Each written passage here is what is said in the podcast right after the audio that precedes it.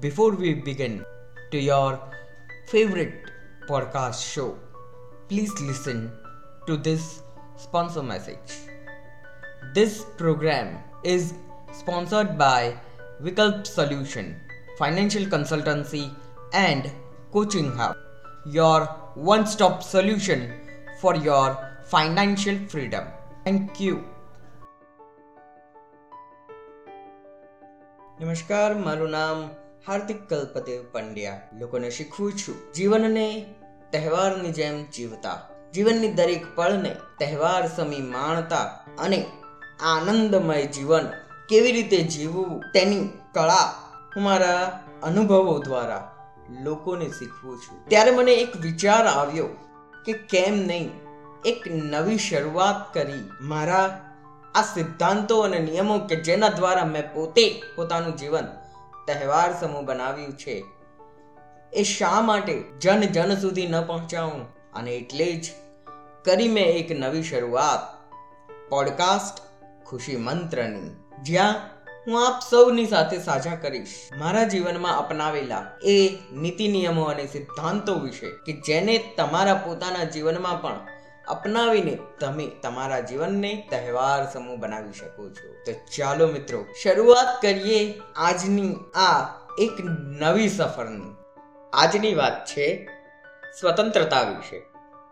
શા માટે આપણે જીવનમાં સ્વતંત્ર રહેવું ખૂબ જ જરૂરી છે?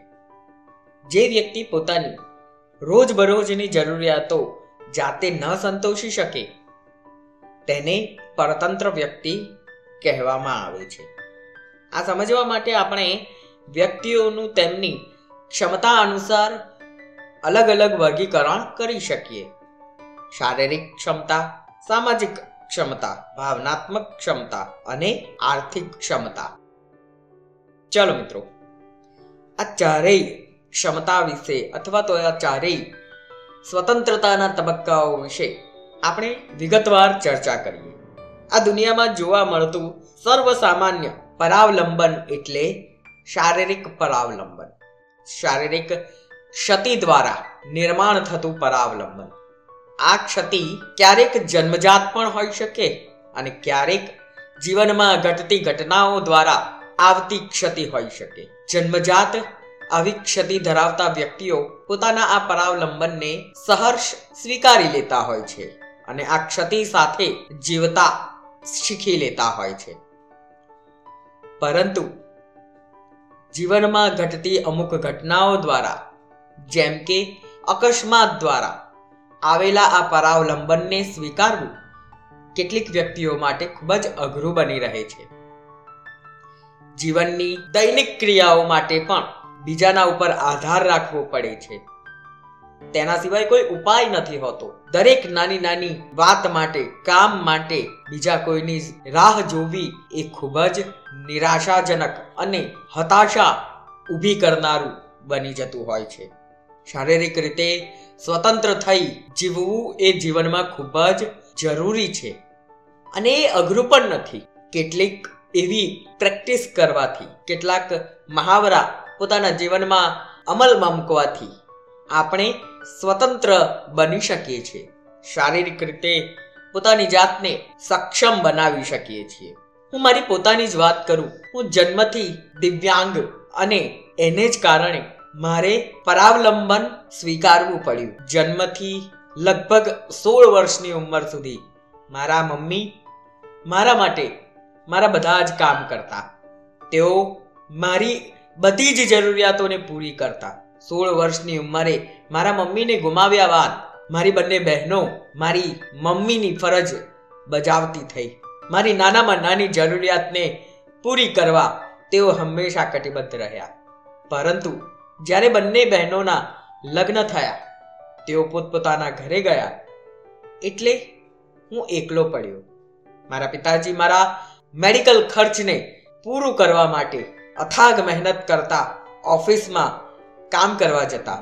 એવી સમયે મને ઘણું દુઃખ થતું જ્યારે ઓફિસનું પણ કામ તેઓ કરતા અને ઘરે આવીને મારી પણ જવાબદારીઓ તેઓ નિભાવતા, ત્યારે હું ખૂબ જ દુઃખી થતો અને મને અહેસાસ થયો કે આમ જ જો ચાલતું રહ્યું, તો એક દિવસ મારું જીવન જાણે ખતમ થઈ જશે.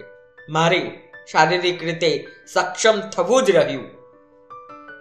આ અનુભૂતિ થતાં જ મેં નક્કી કર્યું કે ભલે અસફળ થઉં તો અસફળ. ભલે શરૂઆતમાં મને નિષ્ફળતા મળે, પણ હું ઘરની જવાબદારીઓને નિભાવવા માટેની શરૂઆત ચોક્કસ કરીશ. ઘરના અમુક કામો મારી જાતે કરીને મારા પપ્પાને હું સાથ આપીશ. આ નિર્ણય ને મેં કટિબદ્ધતામાં બદલીને શરૂ કર્યું. નાનું નાનું કામ પોતાના માથે લેવાનું.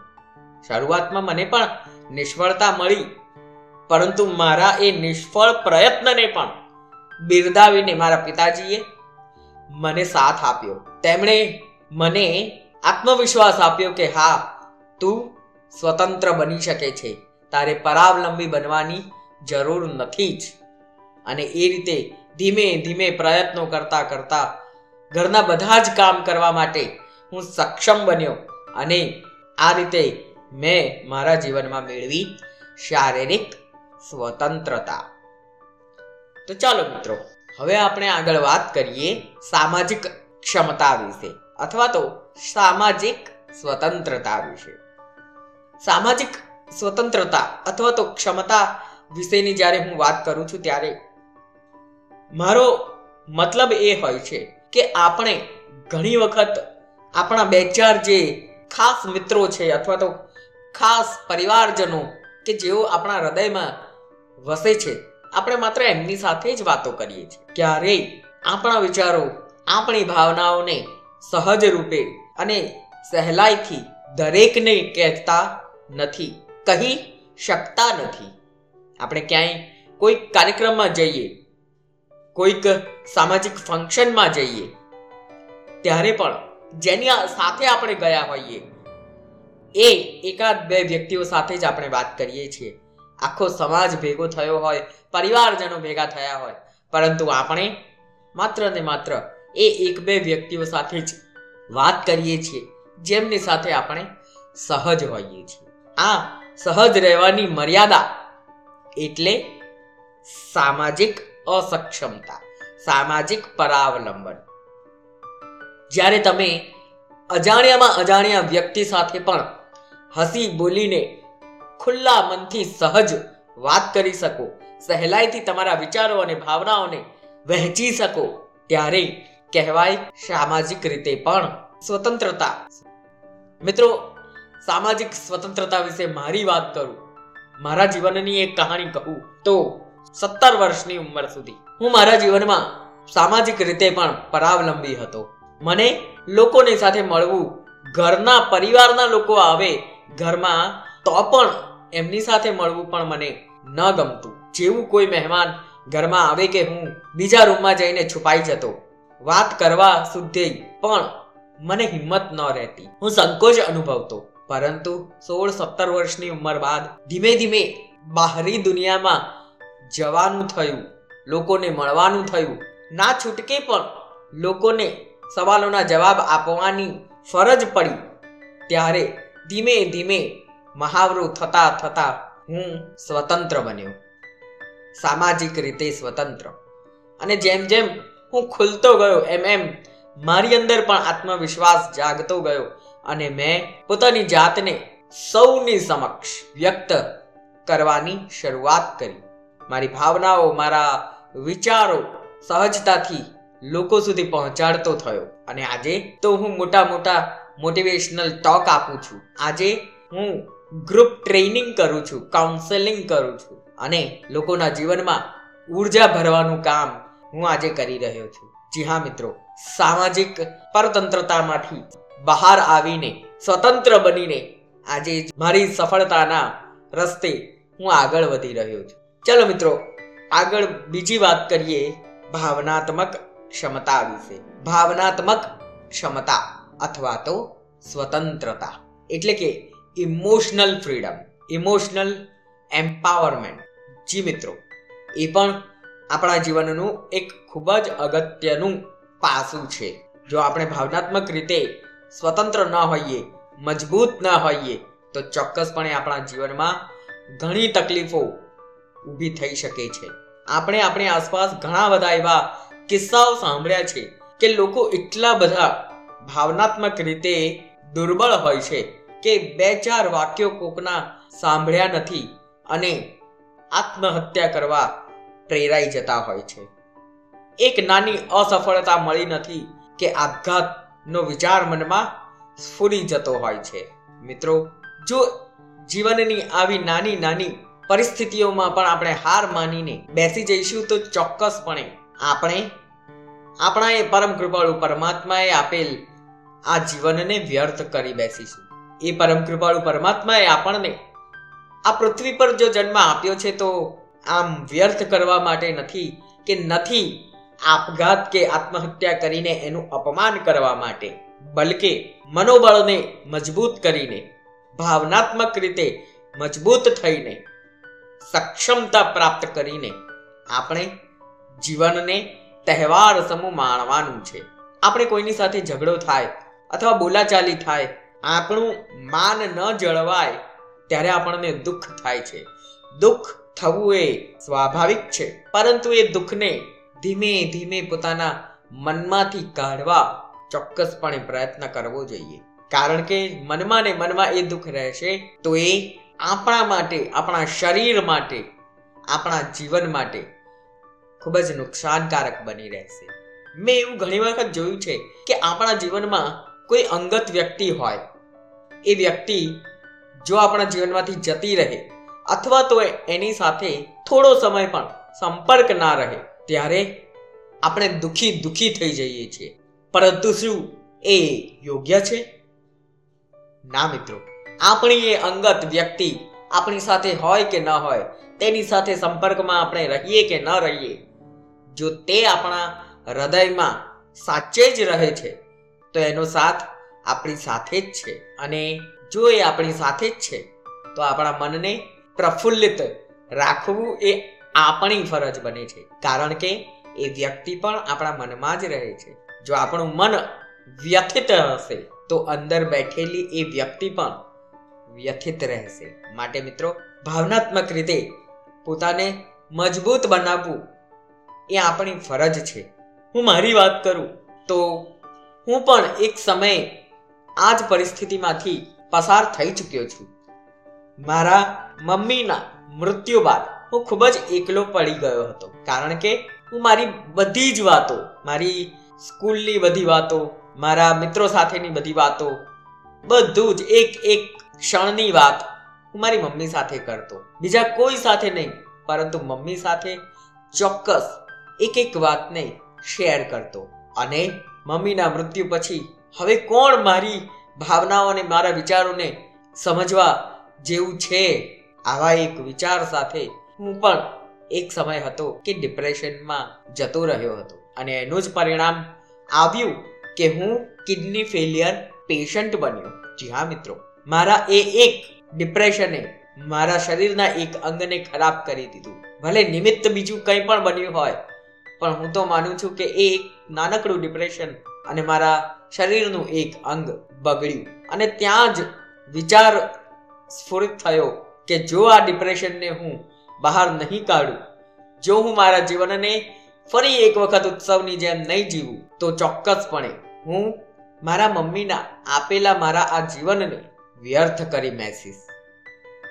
અને જો વ્યર્થ કરી બેસીશ, તો એ અપમાન હશે મારી મમ્મીનું, મારા પિતાજીનું, જે મારા જીવન માટે સંઘર્ષ કરી રહ્યા છે.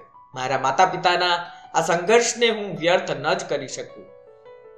એ વિચાર સાથે મેં મારી ભાવનાઓને મજબૂત કરવાનો સંકલ્પ કર્યો અને ધીમે ધીમે ઇમોશનલ ફ્રીડમ મારા જીવનમાં લાવવા કટિબદ્ધ થયો. અને આજે હું ચોક્કસપણે કહી શકું છું કે હું ભાવનાત્મક રીતે પણ સ્વતંત્ર છું. ચાલો મિત્રો આગળ વધીએ અને વાત કરીએ આપણા ચોથા પ્રકારના સ્વતંત્રતા વિશે, આપણી ચોથી સક્ષમતા વિશે. અને એ વાત છે આર્થિક સ્વતંત્રતા, આર્થિક ક્ષમતા. આર્થિક ક્ષમતા એટલે કે આર્થિક રીતે પોતાની જાતને મજબૂત બનાવવું. મારા પિતાજીને હું જ્યારે પણ જોઉં છું, ત્યારે તે મારા મેડિકલ ખર્ચને પહોંચી વળવા માટે જે અથાગ મહેનત કરે છે, પંદર સત્તર કલાક કન્ટિન્યુઅસ કામ કરવું, પંદર સત્તર કલાક સતત અથાગ મહેનત કરવી, સંઘર્ષ કરવો, આ જોતા હું ખરેખર ખૂબ જ દુઃખી થઈ જતો. મને એમ થતું કે હું ખરેખર બોજારૂપ છું મારા પિતાજી માટે, કે તેમને મારા મેડિકલ ખર્ચ માટે આટલો સંઘર્ષ કરવો પડે છે. રિટાયરમેન્ટની એજ પછી પણ આ કામ કરવું પડે છે. અને આ જ દર્દ મારા હૃદયમાં ઉઠતું, એ જ મને ઇન્સ્પાયર કરતું કે અથાગ મહેનત કરું અને મારા પિતાજીને એક દિવસ નિવૃત્તિનું જીવન જીવવા માટે મુક્ત કરું. અને એટલે જ પોતાની જાતને અપડેટ એન્ડ અપગ્રેડ કરતો ગયો. અને આજે મોટિવેશનલ સ્પીકર માઇન્ડ ટ્રેનર અને કાઉન્સિલર તરીકે કામ કરી મારા પિતાજીને મારા ઉપર ગર્વ થાય એ માટે હું મહેનત કરી રહ્યો છું. મારું આ જે લક્ષ્ય બન્યું એ મારા પિતાજીને આર્થિક રીતે સદ્ધરતા આ ઘરમાં કાયમ રાખવા માટે જે સંઘર્ષ કરવો પડે છે, એ સંઘર્ષે જ મને આ મોટિવેશન આપ્યું, આ પ્રેરણા આપી અને હું આજે કામ કરી રહ્યો છું. મિત્રો, આપણા આજના આ સમયમાં આર્થિક રીતે પણ ખૂબ જ સ્વતંત્ર અને મજબૂત હોવું જરૂરી છે. માત્ર આપણા રોજગાર માટે નહીં, માત્ર આપણા જીવનને નિર્વાહ કરવા માટે નહીં, પરંતુ આપણે એક માનવ જન્મ સાથે અહીંયા આવ્યા છીએ ત્યારે આપણી એ ફરજ છે કે આપણે આપણા પરિવારજનો, સમાજ, દેશ અને દુનિયા માટે પણ કંઈક કરીને જઈએ. અને એટલે જ આપણી આર્થિક સ્વતંત્રતા એટલા માટે પણ ખૂબ જ મહત્વની છે.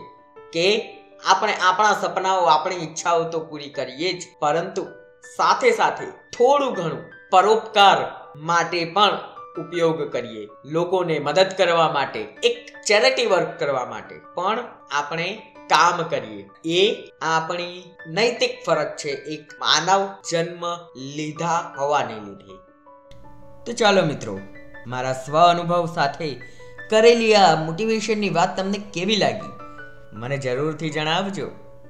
અને હા, જીવનની હર પળમાં મોટિવેટ રહેવા માટે મારી યુટ્યુબ ચેનલ કલ્પદેવ ફેસ્ટિવપ્રિન્યોર ને સબસ્ક્રાઈબ જરૂરથી કરશો. મારી યુટ્યુબ ચેનલની લિંક નીચે ડિસ્ક્રિપ્શનમાં અથવા તો કમેન્ટ સેક્શનમાં આપને જરૂરથી મળી રહેશે. આવતા એપિસોડમાં એક નવી વાત લઈને આપ સૌની સાથે ફરી મળીશ. ત્યાં સુધી મને એટલે કે હાર્દિક કલ્પદેવ પંડ્યા, ભારતના સર્વપ્રથમ દિવ્યાંગ માઇન્ડ ટ્રેનરને રજા આપશો. ધન્યવાદ.